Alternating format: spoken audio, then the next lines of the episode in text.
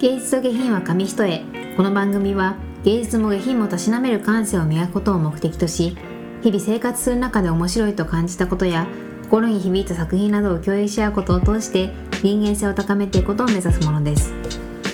それでは本日は C 短会です。久しぶりですね。なんか久しぶりですね。あの私たちやるのね、いっかげつぶりぐらいですかね。そうそう全然何したわけじゃないんだけどね。そうそう本がねちょっと忙しかったね。そうだね。気づいたらなんかもうくがつ終わるね。ね、早い。急に涼しいし。そうなんだよね。結構そう本はあのまた復活っていうか、うん、読むこと自体はそうそうそう、そうまとめるのがやっぱちょっと久しぶりすぎて、うん、ちょっとぎこちないかもしれませんがね。この時期ねちょっと長野思い出すんだよねやっぱり。ね、なんかやっぱり毎回行くとしたらさ、この時期だからね。うん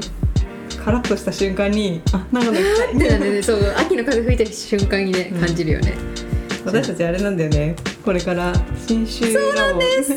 信州ラボっていう信州つなぐラボ、あつなぐラボ、うん、なんかあれだよね町おこしみたいな、そうそうそうね、そうなったんが見つけて教えてくれて一緒に応募したんだよね。そしたら当選当選っていうかあの、まあ、ちゃんとエントリーシートとかも書いてあの見事、ね、あの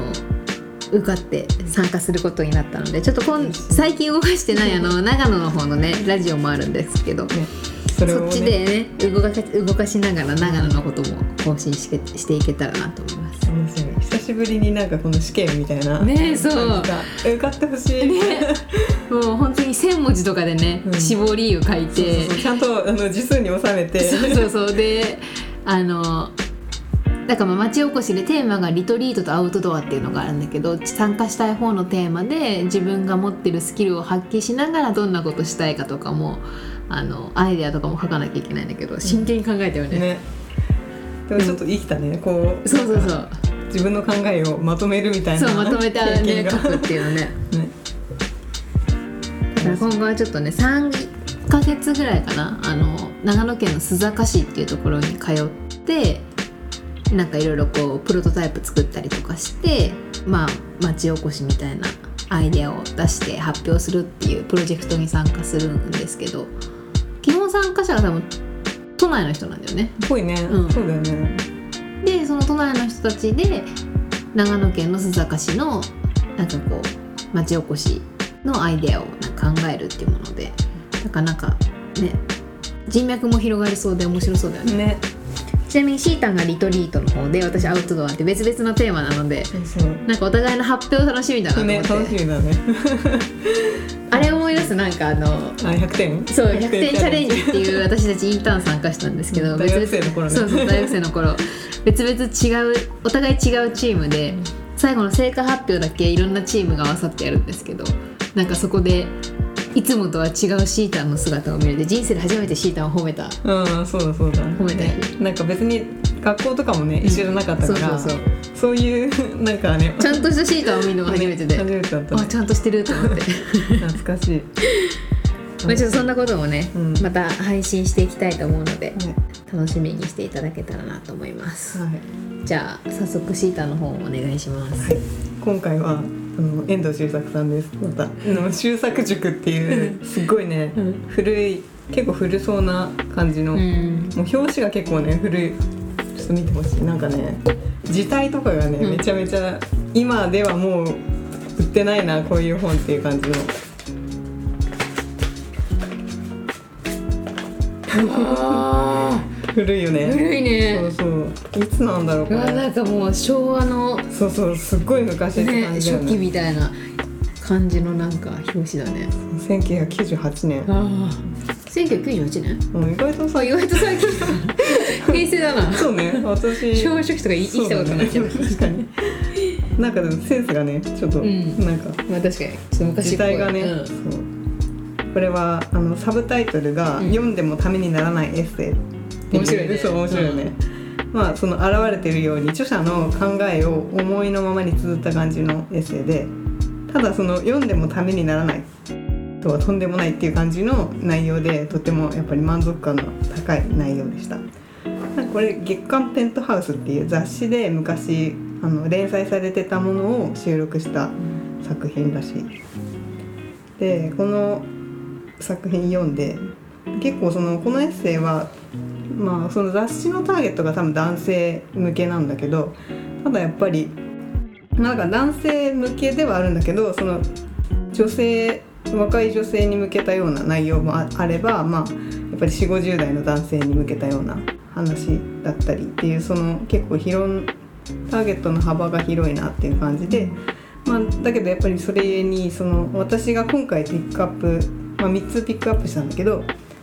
そのピックアップしたのは多分その今の自分自身がその独身で彼氏もいないしっていう自由の身で あ, あるゆえに、まあそのこれからに対する不安とか期待っていうのを感じている現在の心境が大きく影響して選んだみっつだなっていうふうに感じているんだけど、まあ、ただそうこのみっつはその本当に読んで、まあ、本当にこの本を読んで、まあすごい良かったなっていう、その結構読んでみてそのすごく前向きでワクワクするような気持ちになれた内容だったので、まあ、これからぜひ実践していきたいなっていう話でした。あとすごい読んで良かったなと思ったのが、あの最初の方の章でなんか名前をふたつ持とうよみたいな章があるんだけど、で遠藤周作さんはその、まあ、遠藤周作っていう名前と他にコリアンコリアンとかっていうなんかペンネームを持ってて、コリアンなんコリアンなんとかなんかそういうユーモア系の小説があって、 そ, それにちなんで、まあ、そのペンネームを持ってるんだけど、そのペンネームの話で三島由紀夫との会話が出てくるのね。で、まあ、三島由紀夫って名前もペンネームで、あの本名は確かなんだっけな、なんとか君竹みたいな。あ、そうなんだ。そうそう、全然違うのね。へえ。そうそう、知らなかった。でその三島由紀夫のペンネームに対する話をしてて、でそのなんかその由紀夫ってやっぱりその結構キラキラじゃないけど割と若々しい名前じゃん。なんかまあ、まあ、その時代の当時だと言えば健太郎だし、今だったら全然いるけど感じとか的にもさ、ちょっと女性っぽい感じもするじゃん。なんか可愛い感じ、うん、そうそうっていうのをその言ってて、でその遠藤周作さんの目線で、まあ、その三島由紀夫ってそのペンネームがおかしくないのはせいぜいよんじゅう代ぐらいまでだろうみたいな。でこれに対してその本人が そ, れその感覚に気づいてないっていうことはないだろうみたいな。でそれとその彼はこの名を使い始めたそのにじゅう代そこそこから、まあ、そのよんじゅう代で人生を終わらせることを考えていたんじゃないかみたいなこう憶測に触れてて、結構その三島由紀夫の本を読んでて、そのやっぱり多分その美しい状態で人生を終わらせるっていうことに対してすごい考えてたんだろうなっていうのをやっぱりいろいろ読んでて感じてたから、なんかその遠藤周作さんとそういう部分を話せたような気持ちになって、すごいなんか面白かったなというか、会話ができたような気持ちになれたのがすごい嬉しかったなっていう、初っ端からなんかそんな気持ちになった本でした。でまずそのみっつじゃあピックアップした章なんだけど、そのひとつめが自分の夢を毎日にかい唱えなさいっていう章で、ふたつめがブスがモテる方を彼女に教えてあげなさいで、みっつめがさんにんのお嬢さんとのデートの結論っていう、このみっつの章についてなんだけど、でまずひとつめがその自分の夢を毎日にかい唱えなさい、まあ、これはその無意識を活用するっていう内容の話で、まあ結構夢を唱え続けると叶うとかってよく聞いたりすると思うけど、まあそのこの章ではその無意識の力を活用するために、まあそのやっぱり口に出して繰り返し続けるっていうのをするだけでもその行動が結構変わるよっていうのを教えてくれてて、まあでその注意点、ただそれをやる時の注意点として、その夢を絶対に他人には喋っていけないっていうのと、あなたにとって実現不可能な夢をあの無心状態で描いても意味はないっていうふうに言ってて、まあこれは別にそんなになんか組み込み入った話ではないけど、やっぱりその何かする上でできるって自分で信じるとか、そういうことって大事だなっていうふうに思って、まあ、せっかく夢を叶える夢とか目標を達成するためにやるなら、まあ、ちょっとこれ毎日にふんとか夢唱えるっていうのはやってみようかなっていうのを感じたので、結構こう良かったなっていう章です。でふたつめが、まあ、ブスにモテる方を彼女に教えてあげなさい。これが私は結構あの読んでよかったなと思った章で、まあ、これはその、まあ、まず冒頭がこの世に何よりも不公平だと思われるのは人間の顔には生まれながらの美醜があることだっていう一文から始まってて、でこの章ではその事実としてやっぱりその顔が美しい方がモテますよねっていうふうにした上で、その美人ではない人たちへの、はい、とてもためになるアドバイスをしてくれてる章って感じで、でまずその自分が醜いかどうか、醜いというか、まあ、美人じゃないかどうかをはっきり見極めるのが女性にとって大切であるっていうふうに言ってて、でその判断する方法が、まあ女性が自分がかなりの美人だと思うとき、かっこ事実は普通平凡な顔なりで、次にその女性が自分はまあまあだの顔だと思うとき、かっこ事実は普通より以下の顔なりで、女性がかなり悪いがいいところもあると思うとき、かっこ事実はかなりひどい顔っていうふうに言ってて、やっぱり人間悲しいもので、どんな顔のいい女性でも己の顔になると採点が甘くなるっていうふうに出て、だからそのにかさんに当てはまったら、まあ、次のよっつのことをするのをおすすめしますっていうふうに紹介されてて、でそれがそのひとつめが今流行りの服装や服飾をするな、これはその自分に似合ってないものを着ることに対しての警告、例えばそのミニスカートが流行ってる時代にその自分の足がそんなにそのすごいスタイルがいいってわけでもないのにそれを晒すっていうのは、その自分の魅力を生かせた服装だとは言えないだろうっていう、その世の中がいいって思ってるものを選ぶんじゃなくて、その自分の魅力を生かせるというか見せる方法を研究するっていうのが大切ですよっていうのを言ってて、まあ、結構納得だなっていうところです。でふたつめが微笑の練習をすること。で毎朝洗面の時や仕事の合間には鏡を見て微笑む練習をすることっていうのを聞いて、まあ、結構これはあやらなきゃなって思ったのが、やっぱりその無意識の顔を意識して見るようになって、でマスクの生活の合間ってか、やっぱり口角とか頬がすごいもう下がってんなっていうのが最近感じててそうでやっぱりパッと見の印象が暗くなるし、その客観的に見たらその全然自分は怒ってなくてもやっぱ怒ってんのかなって思われても仕方ないなっていうふうに思って、まあ、これはもうその意識するより他はないと思うので、まあ、意識してちょっと印象を良くするではないけど、やっぱり明るい方がこう近くにいて雰囲気温かい気持ちになれたりっていうのがあると思うので、これはやっていこうっていうふうに思ったところでした。でみっつめが素早くできる料理と楽器演奏、ピアノ、ギターなどを必ず練習すること。もうやってんじゃんこれはその、まあ、みんなを喜ばせる技術を習得しておくことが大事ですよっていう内容で、で、まあ、私の場合はその人に料理を振る舞う場っていうのはないから、まあ、まずはやっぱりそのピアノとかを練習していこうかなと思って、うん、で、まあ、なんかこう弾ける場今度弾ける場があるって な, なったんだけど、なんかもう最近全然練習してなくて、やっぱ人前で弾くの無理かなってちょっと思って諦めかけてたんだけど、まあ、この章を読んでそのやっぱり自分の演奏で楽しんでもらえる可能性があるならっていう風な気持ちになって、ちょっとやる気が出た、練習する気になったっていうところでですね。でよっつめができれば英語の会話をやっておくこと、まあ、これはこの説明でその理由は説明いらない、やってみればその理由は分かってくるの一言で終わってるので、まあ、ちょっとやってみて何が起こるのかっていう、うん、まあ私は今ちょっと英語は勉強しないけど、まあ、ちょっと勉強やってみようかなっていうよっつが紹介されていて、でまあよっつ言ってきたけど、このうち いち、に、さん を実行すれば必ずその効果が抜群であることにびっくりするだろうっていうことなんで、確かにそのやっぱり読んでてもいち、にっていうのは聞いただけでもなんとなく効果は大きそうだなっていうのは感じたので、まあ、だからやってみようって思った章でした。で、えー、と次の、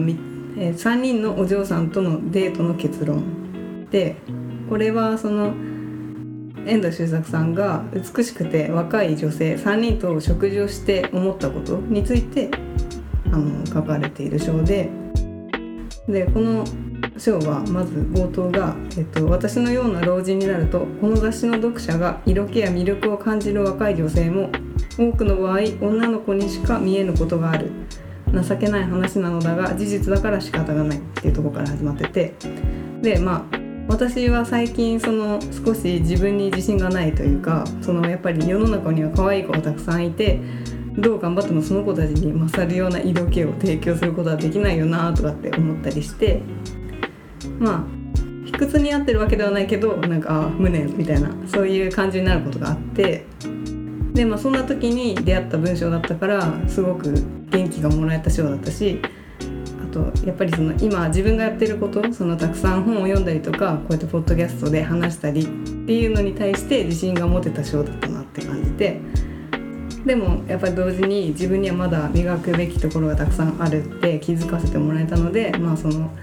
この中で紹介されていたことを自分自身もこれから実践していこう、で中身の濃い魅力的な女性になれるように頑張ってみたいなっていう希望をもらえた章だったっ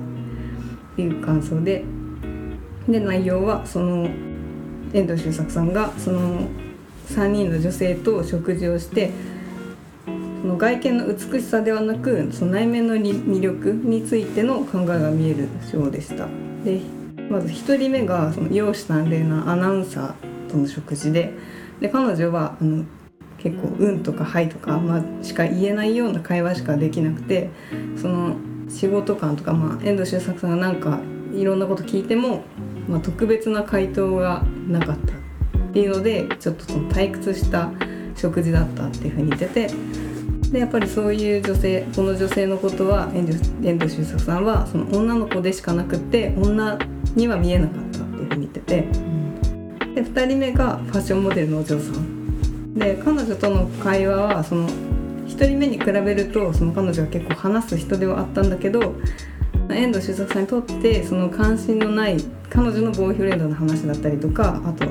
その将来何をするかまだ決めてないんですとかっていうふたつのことが主な話の内容だったんで、まあ、やっぱりちょっと退屈だったなっていうふうに感じたらしくて、その一人の作家を前にしてと偉そうなことを言うがこれだけが全ての話題ではあまりに情けないっていうふうにな感想を言ってて、やっぱりその文学の話を知らなければミュージックのミュージカルの話でもいいし何でもいいけど、やっぱりその自分の意見みたいな考えとかそういう話ができないとなんかやっぱり楽しいって思えないなっていうのを感じたらしいですね。で、まあ、そういうのを感じたので、あの遠藤周作さんがこの女性にあなたの顔形は美しいが魅力がないと正直に言ったそうで、そうするとそのこの女の子はそのいちねんごもう一度会ってください、ちゃんと自分で訓練してあのいい女になってみせるからっていう風に言ったらしくて、やっぱりそういう女性は嫌いじゃないっていう風に言ってて、まあ、それ そ, その点で、まあ、やっぱりひとりめよりはいい印象だったっていう。でさんにんめの女の人は女優さんで、でこの女優さんをそのバーに連れていくと、まあ、前のふたりと違ってよく喋るし細かい心配りもできる。でだけどその女優として見た時に彼女の表、表情の表現やその感情の表現が上半身だけであって下半身に及んでいないことに気がついて、まあ、これをその本に伝えるとその女優さんはあんたなかなかいいことを言うわねときたって言ってて、まあこれを聞いてその遠藤周作さんもこういう娘は私は嫌いではないって言ってて、その人生を明るくたくましく生きる芯のようなものが全身に感じられるからだっててっていう、そのさんにんそれぞれあの会ってみた感想で、やっぱりその全体的に無教養な女性と話してても、まあ、遠藤周作さんは教養がある人だからかもしれないけどつまらないっていうふうに言ってて、じゃあそのどうしたらそれを抜けられるかっていうと、やっぱりその人生に対する好奇心を持つことで、やっぱりその相手に合わせて相手が楽しめそうな話題を選べるっていうのが大事なんだなっていうのを気づかせてもらえる話で、やっぱりちょっといろんなことにあの好奇心を持って、今は結構自分の好きなこととか興味のあることしかあの取り入れようとしてない部分もあるので、まあ、全然ね違う分野も触れていけるようにしたいなっていう内面を磨いていきたいなと思った章でした。以上です。いいね、最後のいいよね、はい、そうやっぱりなんかそこに中身、中身っていうかそうそう、そうだね、勇気出るね勇気出るねうちらそうやっぱりでもそこにいいなって思ってくれる人がいるんだなっていうところにも、うんうん、で多分そういう人の方がこっちも話してて楽しいんだろうなっていう、うん、そこが結構希望を持ったので、うん、なんか多分今自分が素敵だなって思う人もこういう遠藤周作さんみたいな価値観の人なんだろうなって思うと、うん、このまま今は思ってなくても突き進んでいこうってちょっと思ったところです。そうだね、なか、なんかそうだよね、中身すからかんな人間になりたくないよね、うん、やっぱそこに触れた時に多分こういうのいいなって思ってくれる人はいるんだろうなっていうのが見えるとね、うん、外見もね磨かないとなんですけど、うん、そうそうよかった。でも話題豊富な人って面白いもんね。なんかその話題豊富ってなんか流行りを知ってるとかではなくて、うん、なんかいろんなこう教養がある人と話してるとやっぱ面白いなって、うんうん、ね。そうなんだよね。あとやっぱりその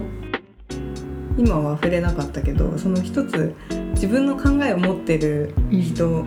と話した時にすごい楽しかったみたいな話を、そのまあ。それが正しいか正しくないかとかではなく、うん、やっぱりその曲がりなりにもその年でその自分の中である程度意見があるっていうところに、うん、そうやっぱりあの魅力を感じたっていう話をしてて、うん、そうだな、意見はやっぱり持て、持ってる人になりたいな、うん、それが非難されたりなんだりしたとしても考えのある人ってやっぱかっこいいなっていうね、うん、ちょっとあれだね、冒頭の流行りの服ではなくて、うん、自分に合うものっていうのも、ね、大事だよね。流行りなんか流行ってるものが似合ってるならいいけどあれだもんね。そうそうそうそう、着せられてる感出てきちゃうもんね、うん、その流行りのものだけを着てると。そうね、そのそこに、そう、そこに自分なりのね、それこそそれも同じだけど考えがあってならいいけど、うんね、流行ってるからっていうだけだとね、確かに着せられてる感とか、なんかその人の個性みたいなのってなくなるよな。そうそうそうだよね。難しいよね、なんか、うん、なんか選、選びに行くのも結構ね大変だから、うん、自分に合う。最近でもここの服買っときゃそんなに外さないなっていうのはなんかちょっと見つかってでもたまにね変なの着ちゃったな変なの買っちゃったなは全然ある私もでもなんか最近もう自分に合う形みたいなのが分かってきた。なんかスタイルよく見えるものとか肌の色がよく見えるものとか、なんかそういうのを選ぶようになったな。でも最近 エスエヌエス とか見ててもさ、あの骨格ウェーブみたいなさ、あ、ね、すごいあれね、骨格ウェーブ分かんないけど骨格とイエベブルベね、そうそうイエベブルベそう流行ってるっていうかさ、やっぱ合わ自分に合わせる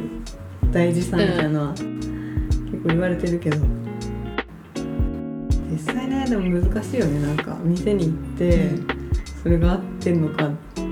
なんかしかもね、そのそこの場で着てみた感じとさ、そうなんだね、帰ってきた時なんか違うの結構あるよね、うん、あの鏡がもうちょっとやっぱ距離があったらいいのかな、試着室のあの至近距離で見るのとやっぱさ、そうだね、ちょっと違うよね、うん、あとね、合わせるか、例えばさ、パンツとか買って、うん、家にあるトップスと合わせると、あっちで合わせてるさ、うん、トップスとさ、ね、家で持ってるものと合わせるとあれなんかちょっと違ったなみたいなね、あるね、あるよね、そうなんだよね。久々に結構でもチラチラその三島由紀夫出てきて、うん、今回大好きコラボじゃん。そうそう大好きコラボだったからなんかふたりともタイプが全然違うけど、うん、そっか関わりあったんだなみたいなね、うん、なんかその会話の感じとか出てくると結構面白いな。でも前の会社の上司とこの間飲んでたんだけど、うん、すごいその人が話題豊富でさ、うん、美味しいビール屋さん、クラフトビールのお店に行ったんだけど、うん、なんかそのビールの話題だけでなんかいろんな角度からなんかこう知識が持ってたのね、えー、やっぱ面白いなと思って、そういう人と話してると別にうんちくを語ってるわけとかではなく、うん、なんかその人の好きなクラフトビールの話とか、なんか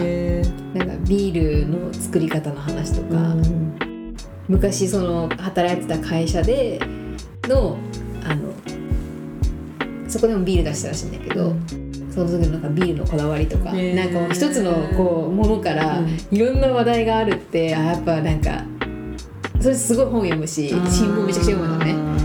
だからこうやっぱ教養あるってこういうことだ、面白いなと思って。話し方も上手なんだろうね多分、うん、それがやっぱりうんちくその自分の知識の広になんか焦点が当たっちゃってると、うん、多分聞いててそうそう嫌な感じになるけど、ね、でもやっぱりそう感じさせないので、うん、そこもね難しいよね、うん、なんかそのちょっとした違いみたいな、ね、でも人間性だよね、もうそこまで来るとね、そうね、そうそうそう根本はそうなんだよね、ねだからやっぱり小手先のテクニックってあんまりそこをなんかつけても元から磨いていかないといけないんだなって思うよね、うん、でもやっぱそこがこううんちくの披露なのか、うん、ただこうなんかこう知ってる知識をその場のネタとネタというかこう話題として伝えてくれてるのかっていうとなんかリスペクトの違いだなと思っていて、なんかその人はいろんなものにすごくリスペクトを持ってるのね、うん、でなんかそのクラフトビールの話とかも、うん、そのこうやってそこがすごいや作ってる人みたいな感じでやっぱいろんなものにリスペクトを持ってそれを伝えたいっていうのだから全然なんかこう嫌な感じしないんだけど、ね、でもそこはねうんちくになる人ってその自分の、うん、知識を持ってることに自分にリスペクトを持っちゃってる違いなんだろうなっていうのはなんかちょっとあるよね。そうなんだよね、自分やっぱね自分なんだよね、うん難しいな、まあね、人間だからね、そうそうそう自分は好きだもんね、ねなんかそうやっぱそれが分かってても、うん、なんか自分あ自分に向いちゃってんなって自分が思う時があるから、うんうん、なかなかね難しいよね。ね、一夜とかでは習得できないなそこってって思うよね、積み重ねて。でもなんか最近思うけどあれだよね、こう自分のことを愛してる人の方がなんかやっぱ、うん自分をこうなんだろうな自分すごい嫌で自分こんなとこ良くなくてって言ってる人よりはもう自分を愛し、愛しまくってる人の方がもう気持ちいいなって思うね。そうなでもさ多分自分に向いちゃってる人ってさ、うん、多分自分のこと愛ないっていうかさ、うん、多分ちょっと、まあ、マウントだもんね。そうそうそう自分に自信がない、ねね、ないんだろうね、うん、ある人の方が多分他人に対しても、まあなんか他人も他人でいいよね、まあ、確かに自分に自信がないからそうやって披露してみたいな、ねね、ところはあるよね、まあ、でも教養ある人間になれるように、ね、そうそうこのなんかそのさんにんのお嬢さんとのデートの後に、うん、私は女優なんかさんにんの女優を育てようと思うみたいな章がつながってて、う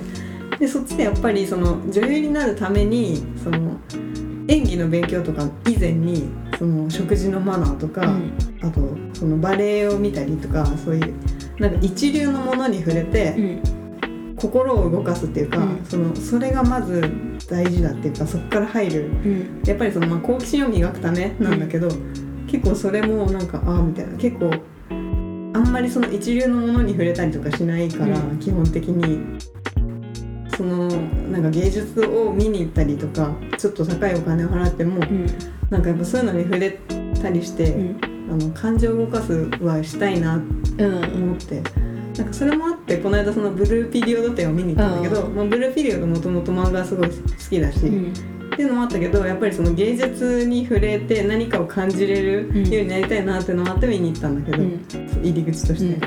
うん、バレエとか昔見に行ってあのやってたから、うん、あの見に行ったりして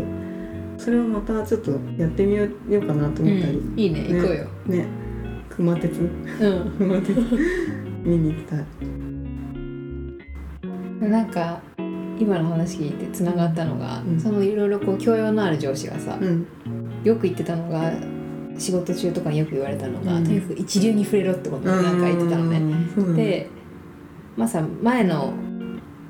職場がさこう人に感動を与える仕事だったじゃん、うん、だから人に感動を与えるためには自分がどれだけ感動した経験を持ってるかが重要だっていうので、ね、やっぱそれを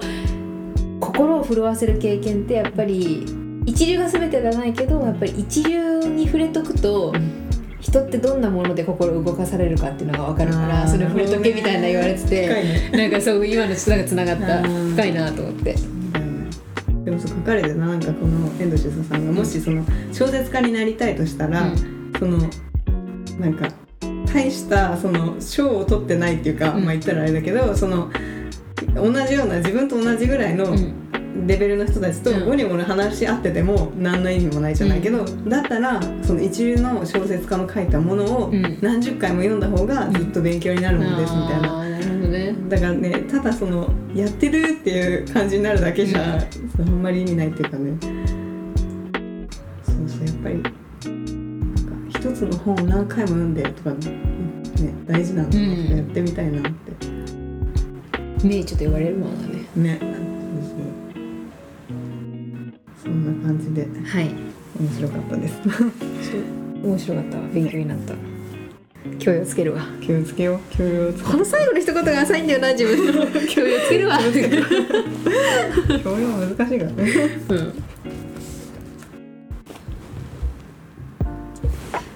うん、お送りしてきました芸術下品は紙一重そろそろお別れの時間です。この番組では皆さんからのメールを募集しています。私たちに聞きたいこと、やってほしいこと、おすすめの作品、番組の感想など何でも OK です。メールアドレスはゲイヒ ドット エヌケーエスケー アット ジーメール ドットコム です。Google フォームからもお待ちしております。それでは本日もお聞きいただきありがとうございました。